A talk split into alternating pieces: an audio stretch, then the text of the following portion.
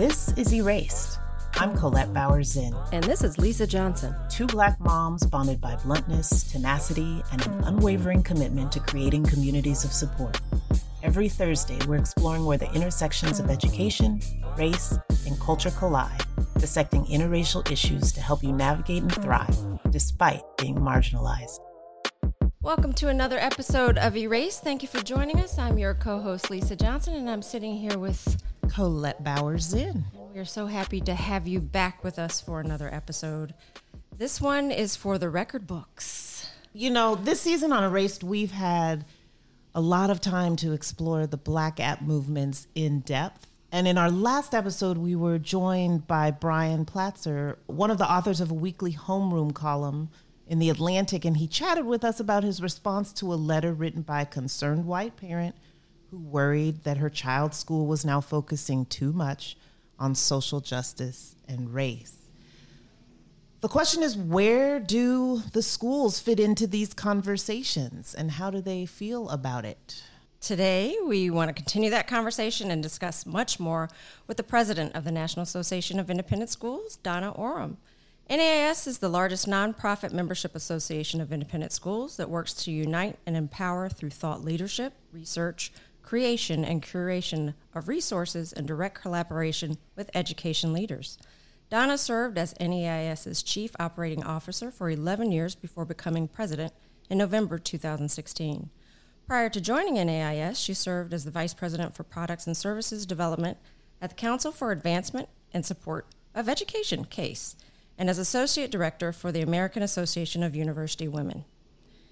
She holds a BA in English from St. Joseph's University and attended graduate school at the University of Maryland School of Journalism. Donna, thank you for joining us. Oh, it's quite a pleasure to be here. Thank you for inviting me. So, we like to kick things off always asking our guests when was the last time you felt erased, not seen, diminished, made to feel invisible for whatever reason? Such a great question. I would say when I first became president of NAIS, I actually am the first female president of NAIS.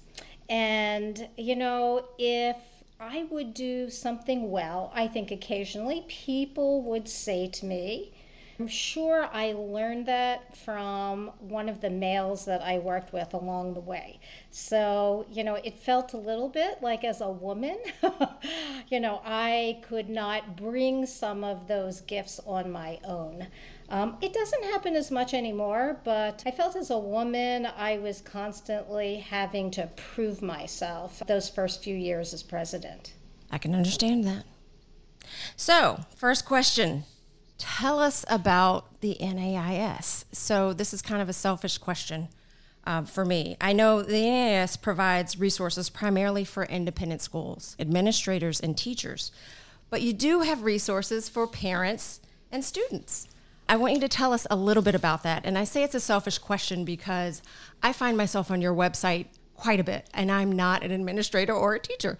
So I'd like for you to talk a little bit about that. Tell us how that's evolving and how all of this trickles down to the student experience. Okay. You know, ultimately, that's what it's all about is the student experience. So, as an organization, we've evolved a lot. Although we work primarily with heads of boards of trustees, we work with other administrators in the school. What we like to do is to say we work with the school in the issues of the day.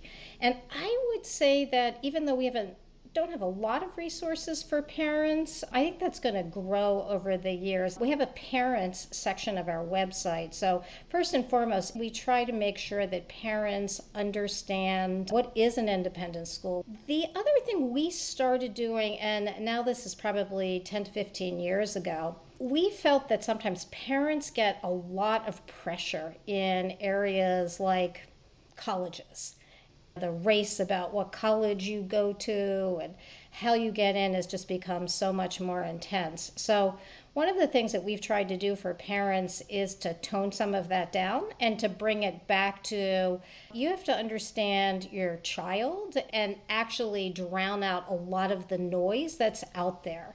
So we produced a lot of parent guides. Are there are there any of those resources for parents specific for parents of color in independent schools?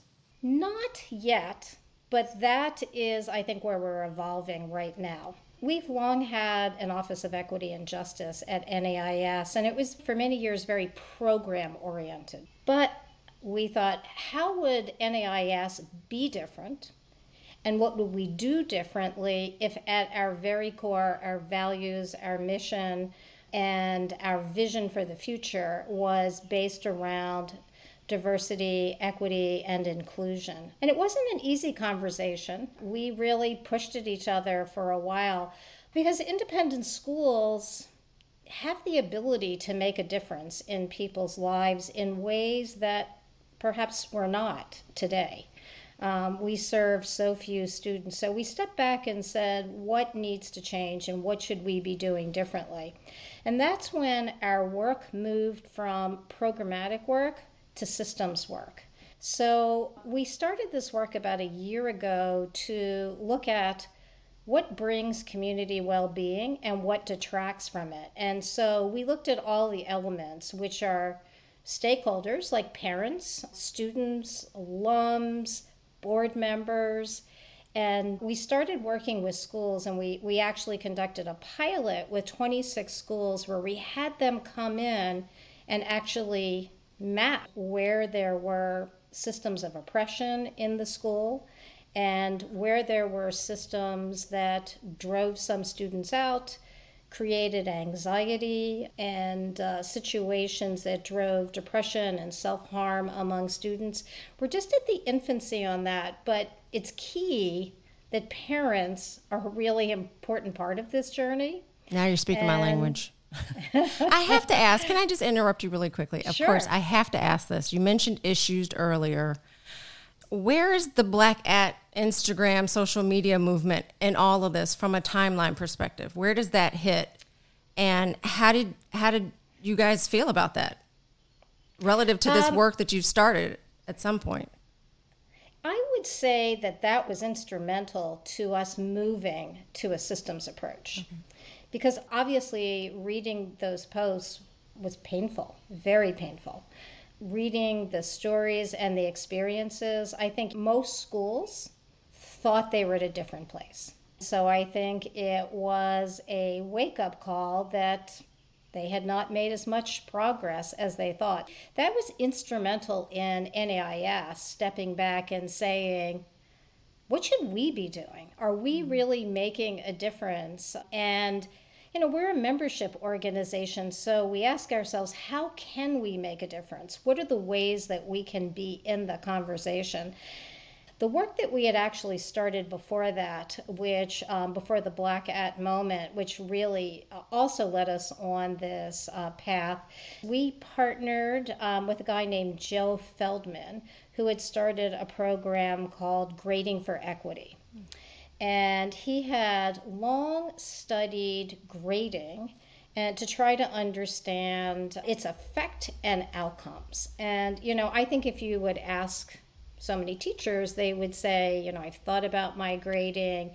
I feel like I am treating all of my students equally. But he breaks it apart to say, not only is what you're doing treating students differently, but the effect, the cumulative effect this has throughout their lives is really quite unbelievable. It can take a student off a path and put them on another path. So, you know, we started partnering with Joe to offer an institute um, and uh, work with uh, schools individually to really dig into this. And that work along with the Black At movement, made us realize that we had to dig deeper as an association and that the systems work would help us to, first of all, understand, in addition to grading and discipline, you know, what are other systems in the school that work together to create oppression? So what and, are what's the work that you guys are doing to to nail down what those systems are because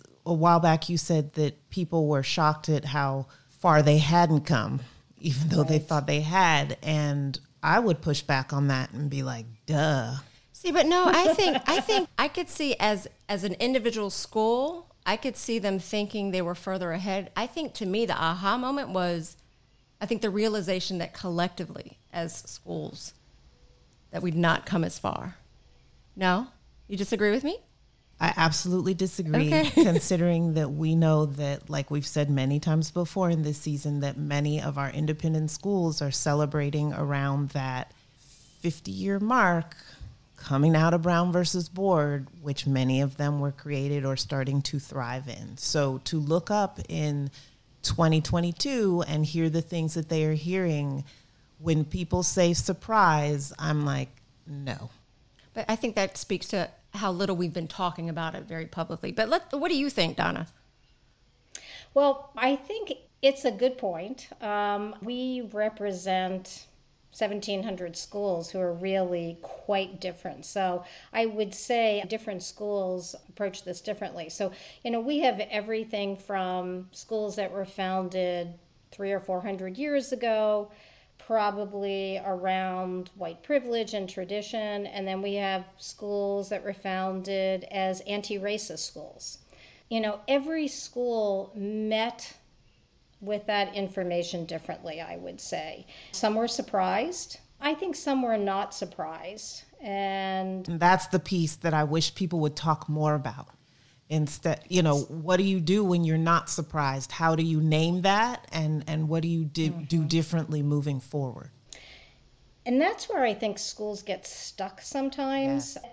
That is my observation. It's why we got into this work because sometimes I, I feel like when they see a very big problem, it can create a little bit of paralysis, you know, how to move forward. And so, how we got into this systems work was to think, well, what if we figured out a process that every school could use very much individually for them in their context to figure out what a leverage point was, uh, where they could get started? So let's talk about the people approach. Yeah.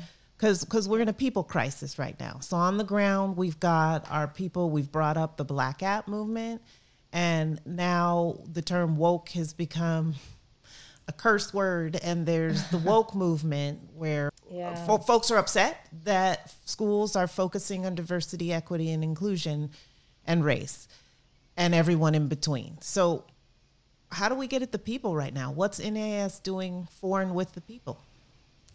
I am a huge fan of John Powell at UC Berkeley, who heads the Center on Belonging. In his experience, when schools really try to look at racial justice, they often start with curriculum and end with curriculum. And it really is a people problem, not a curricular issue. Because if you can't change mm-hmm. the minds and hearts of people, it doesn't really matter what you do. And when I look at what's happening today, you know, I feel a little hopeless about it. But, you know, I'm always reminded of something that someone said to me very early in my career. When the work is important, the work gets hard when you're in the middle.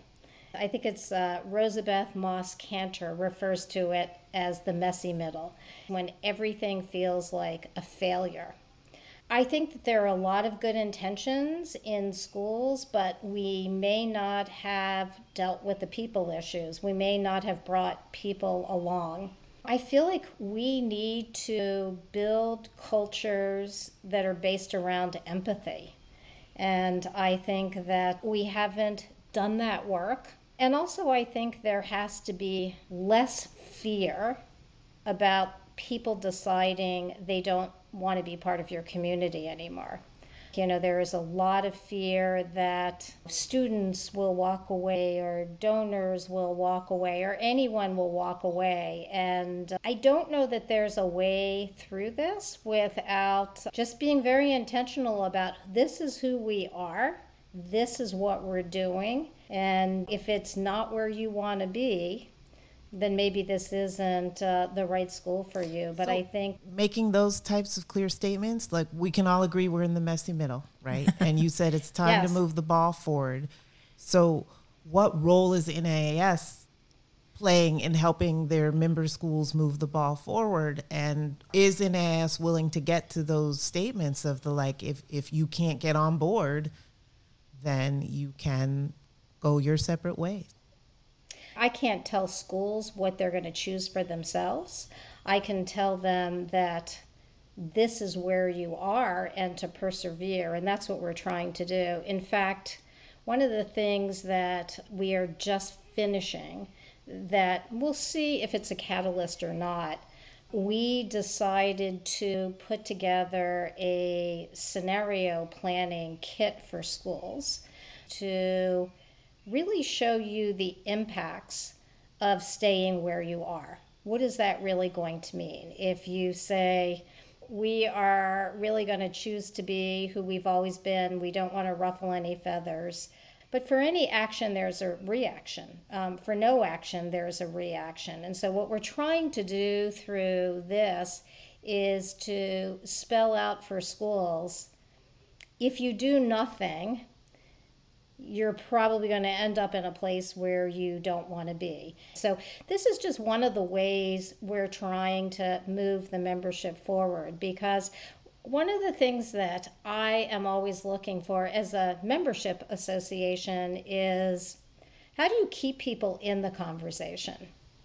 Because if they're out of the conversation, I feel like that's a failure in its own way for us. So, you know, we keep on experimenting with ways to have this conversation. Is there support that comes with those scenario planning kits? I in my mind I see great disaster with people trying to navigate them without proper um, I have to be honest that we probably don't have the wherewithal to support mm-hmm. 1700 schools individually. What we're probably going to do with it is offer some webinars or tutorials to help schools through that process? I don't want to put you on the spot, but I have to ask this because you just so eloquently spoke to the fact that you're trying to push schools along the right path, and yet you have the delicate balance of being a membership organization. So, is there such a thing as a bad member school, a bad partner? We've actually talked about this and fought about it in our board. And it was probably one of the hardest conversations that we had. You know, as an organization, you declare your values, your mission, and your vision. Yeah. And we actually had a number of people come in to push us in various ways to think about this. And, you know, the question became do you move schools forward through programs or through policies? So, policies, for example, might say if you are a school that doesn't do X, you are no longer part of the membership. Mm-hmm. And so we had a spirited conversation about that because, you know, is that the best way to go? If X schools leave the membership you're no longer in conversation with them. You no longer have the opportunity to influence any kind of change or right. talk to them in any way.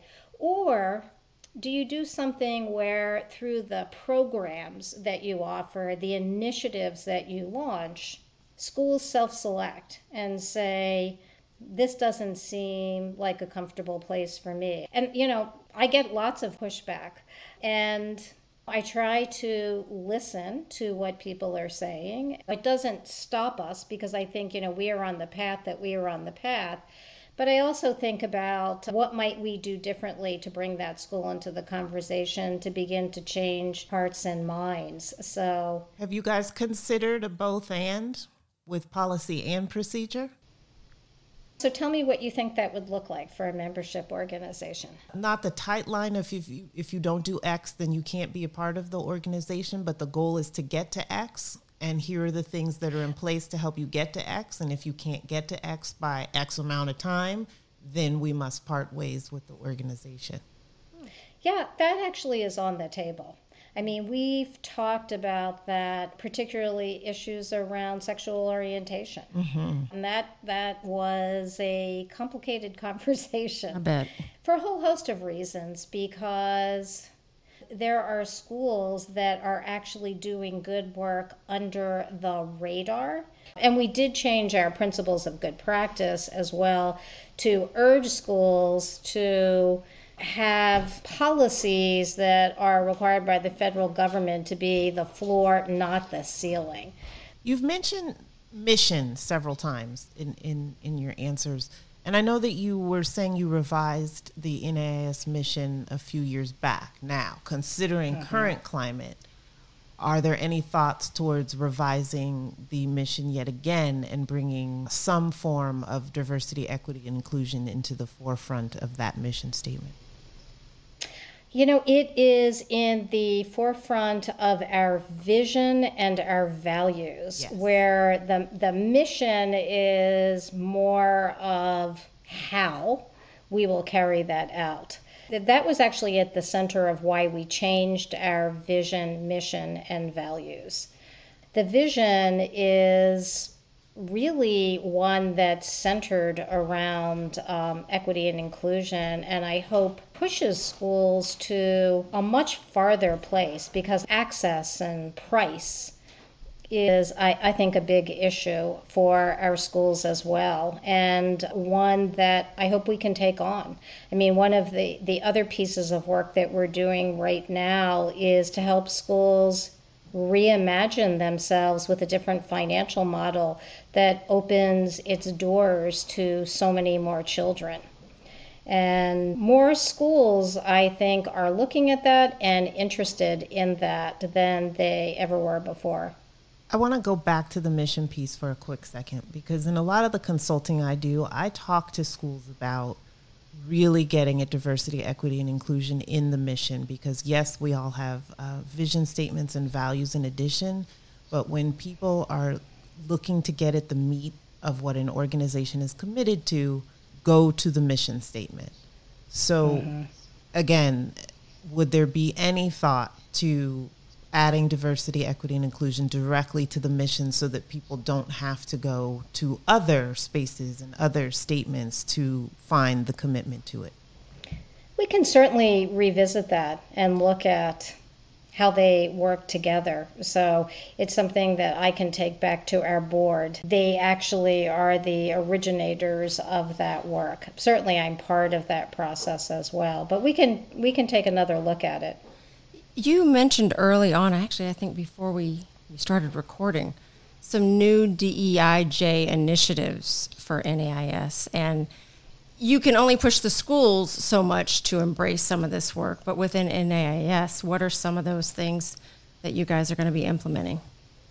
Well, certainly the systems work is at the base of it because that's what we're really looking for is where are there opportunities for intervention um, where you might change the status quo.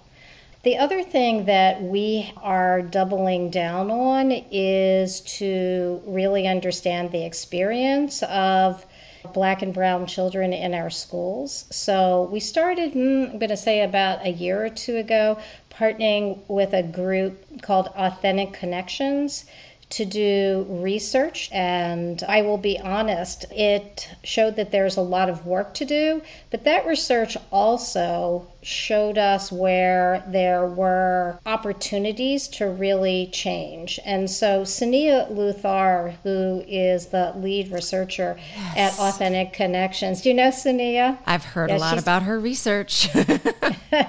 She's really fantastic. And she makes the research very actionable. And we worked with her with a group of pilot schools to understand students' experience and where they were really in trouble, where they really needed help and support. And um, how are they conducting that research?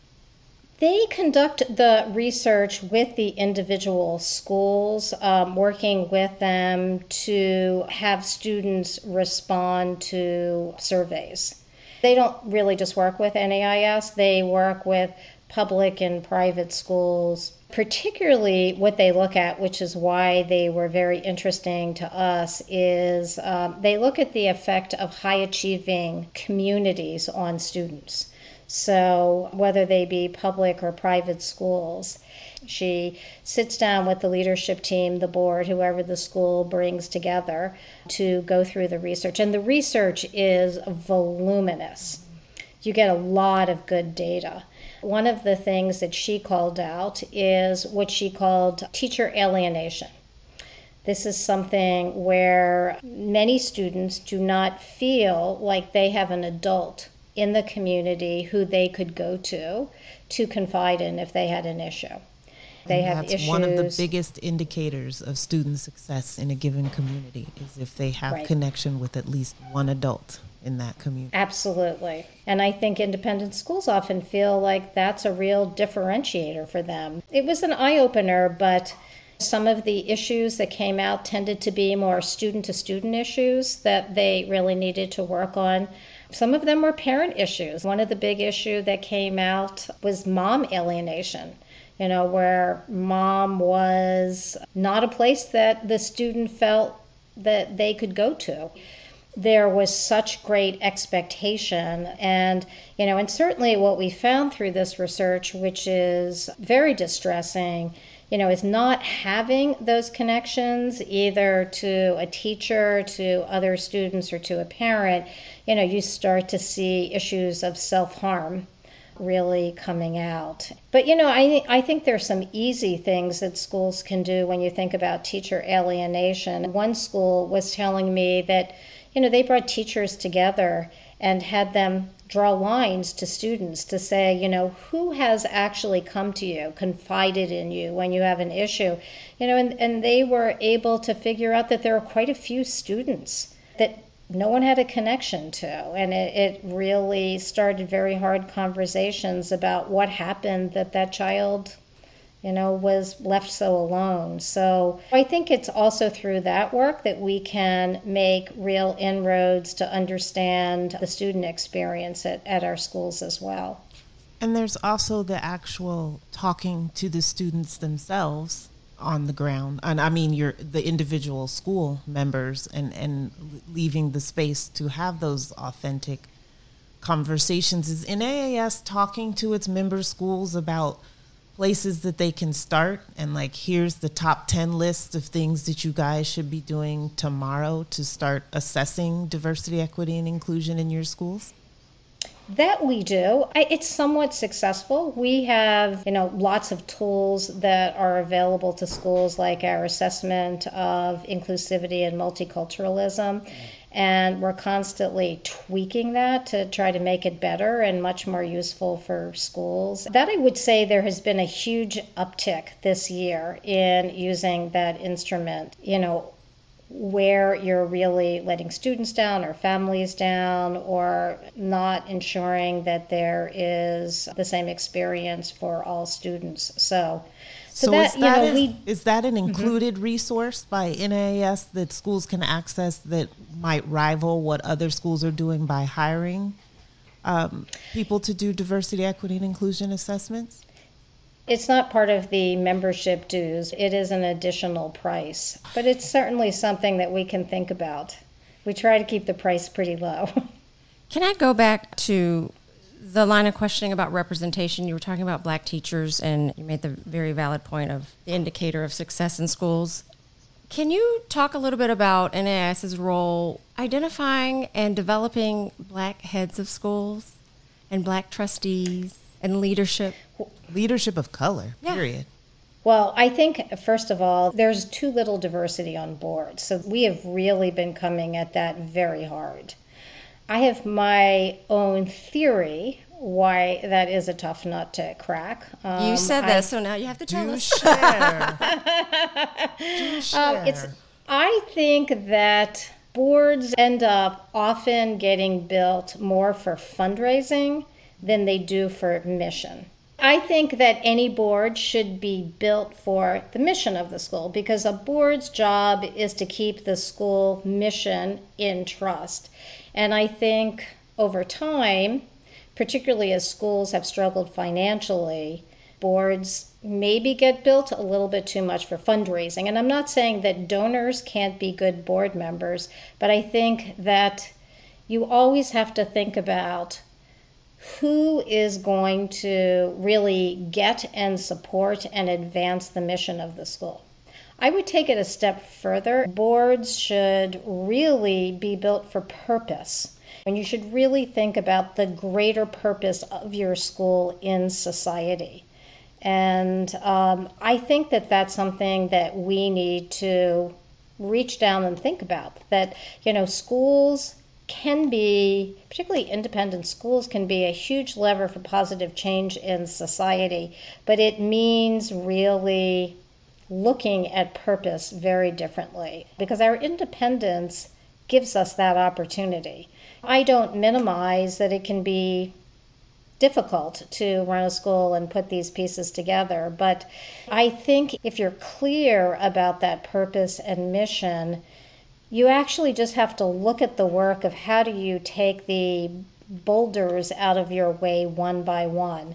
And that's where I think NAIS can help. I will also say that in, in boards that are fundraising focused, they could do a better job of diversifying because there are plenty of people of color with money and with fundraising backgrounds that could help from a fundraising perspective as well. So I don't think that's uh, it's a huge piece of it, but I, I don't think it's a piece that precludes immediate diversification.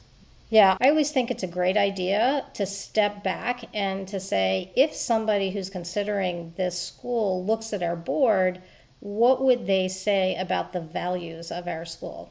Because, you know, no matter who holds the wealth, you know, one thing I worry about does it make the statement that you can only have a voice in a community if you have wealth?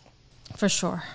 You mentioned at the very top of the show having more resources for parents. You have got to speak to that for me.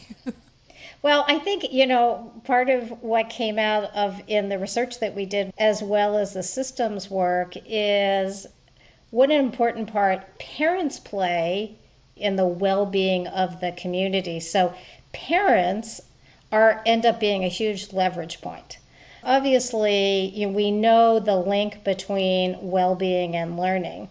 And if parents are pushing in one way, it can really upset the equilibrium of the school and the well being of all. I mean, when you look at who's staying and who's leaving in a school, parents are an important part of the ecosystem. In the best of all possible worlds, parents and teachers are partnering for student success. But that often goes wrong. So, how do we get that more right? How we went down this road is first to work with Rob Evans and Michael Thompson to write this book about how teachers and administrators can work more successfully with parents. And when I first read the book, I thought, I wish I had read this book when I was an independent school parent. I would have done some things very differently. I'd like to think that I was a good partner at the school, but there were probably times when I was not. So we're starting with that uh, parent book, but I think our hope is that from there we do some learning and find out how we can help parents partner more effectively with schools on behalf of their students. I'm all for that. So, should parents of color still consider sending their kids to independent schools given where we are? It was a, a conundrum pre Black at social media. What's the selling point now for families exploring independent schools when they're families of color knowing what we know now? Here's where I think there is an opportunity. And again, you know, the one thing that I would say is schools being independent, they're very different. And I think parents have to look very carefully at the schools to understand their culture. And you know, I love uh, Wendy Mogel's books where she talks about what parents look for in schools and what they should be looking for at schools. And, you know, one of the things that she points out is you ought to go into a school and look at the relationships the adults have with each other and how they interact with each other. That tells you a lot about the school. I'll tell you what I think the opportunity is right now. You know, many school leaders are looking to understand what it is that parents and students are hoping for and to have more of a conversation with them about where it's working and where it's not working. So, you know, I think we are more in that stage than we were a year ago and certainly farther along than we were 10 years ago. A lot of what our heads of schools are hearing currently is what uh, I mentioned at the top. There is a woke sector that is very clearly stating what they don't want is a focus on critical race theory, diversity, equity, and inclusion, race, period. First of all, it's even hard to know who's speaking because these groups are primarily anonymous in my experience. Other parents, I think, can get sucked up into this without really even knowing what they're participating in. I truly believe that the vast majority of parents in independent schools don't believe this. I agree. You know, and I, I think that what we really need now are for that silent majority within the school to speak up. And I, I read something. Say that again. and I think, you know, they have a lot of power that they don't know they have. So, is NAIS doing anything to support those schools that are scrambling to control the polarization they're dealing with? Yes. I mean, what we're doing really right now, because the, the context is different for different schools, is we're trying to support them on a one to one basis. Right. Um, you know, as much as possible. And we, we've brought some partners along with us in that endeavor to help give them the tools that they need to really move forward and push past these voices. What so, does some of that work look like? Like, what are the tactics? What's the help being given? You know, the help, first of all, is to just understand what's going on at that particular school. What we try to do is to understand, to ask a lot of questions, to figure out what we think is the root cause of the problem and to try to then come up with tactics to move forward in that way. And part of my observation with parents sometimes who get swept along people use terms that they don't even understand. Correct. And yes, like so, critical race theory. right. Yeah. So that's one of the tactics that we're using is how do you define all these terms? And the next thing that has happened is that I actually think a lot of people have pandemic brain right now. Yes. And I think that that is exacerbating this problem. There's been a lot of isolation people just are not speaking with others that may have different views. And if you're in this little echo chamber, I think that there are people that can drive fear when there's absolutely nothing to fear. You know, the other thing that I think is true today that's really hard to manage is social media. 10 years ago, you could bring people together and talk and have conversations, and people could listen to each other. And I also feel like the media has stoked this in some ways. Yes, yes, yes. For sure. We got a little sidetracked on your answer earlier, and I apologize for that. But what do you think families of color should be considering as they are checking out private schools for their students? They should be clear, first of all, on what they're looking for. Then I think they have to ask questions about, you know, what the school's approach is, what kind of work that they're doing, how do they approach bringing the community together and what does that look like you know and i think it's important to ask um, if you can speak to other families of color that are in the school yeah, i think amen. that that's really important to understand their experience um, and I mean, I think schools should do that proactively. I was going to say, and, would you go so far as to recommend that as part of their admissions process, schools start to allow for, like, intentionally create those are some are, but there's plenty that aren't. Yeah, no, I, I, I think that only makes good sense. So, because I think you, you want to be honest about who you are and where you are. Um, because a parent's going to find out when they come that you are not delivering what you said. So well, that's one of the things that they're happy to work with Private School Village on doing, making sure that their ambassadors are always available. A lot of schools are very happy to let other people do the work. I'm saying it needs to be built into partnership. what they are doing. That's all. Well, I personally appreciate the fact that as a person of color, I can go to one place and I can see all of the schools and I can see all of the people who've made themselves available and I can click on whatever school I'm interested in. I appreciate it too. That's why I appreciate Private School Village. Thank and you. and Yes. As a parent who was about to embark on looking at middle schools, it says a lot That's to what I was about me to say. That if they don't, if they don't offer those opportunities directly. I, I'm gonna speak for myself, am assuming that they're hiding f- something. And I have no problem with an institution and institutional leadership that say we're not getting everything right.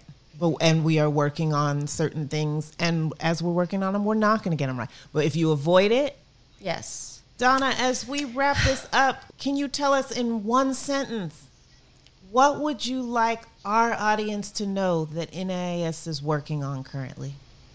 I would like them to know that we are trying as an organization to find the right mix between leading and supporting schools in this work.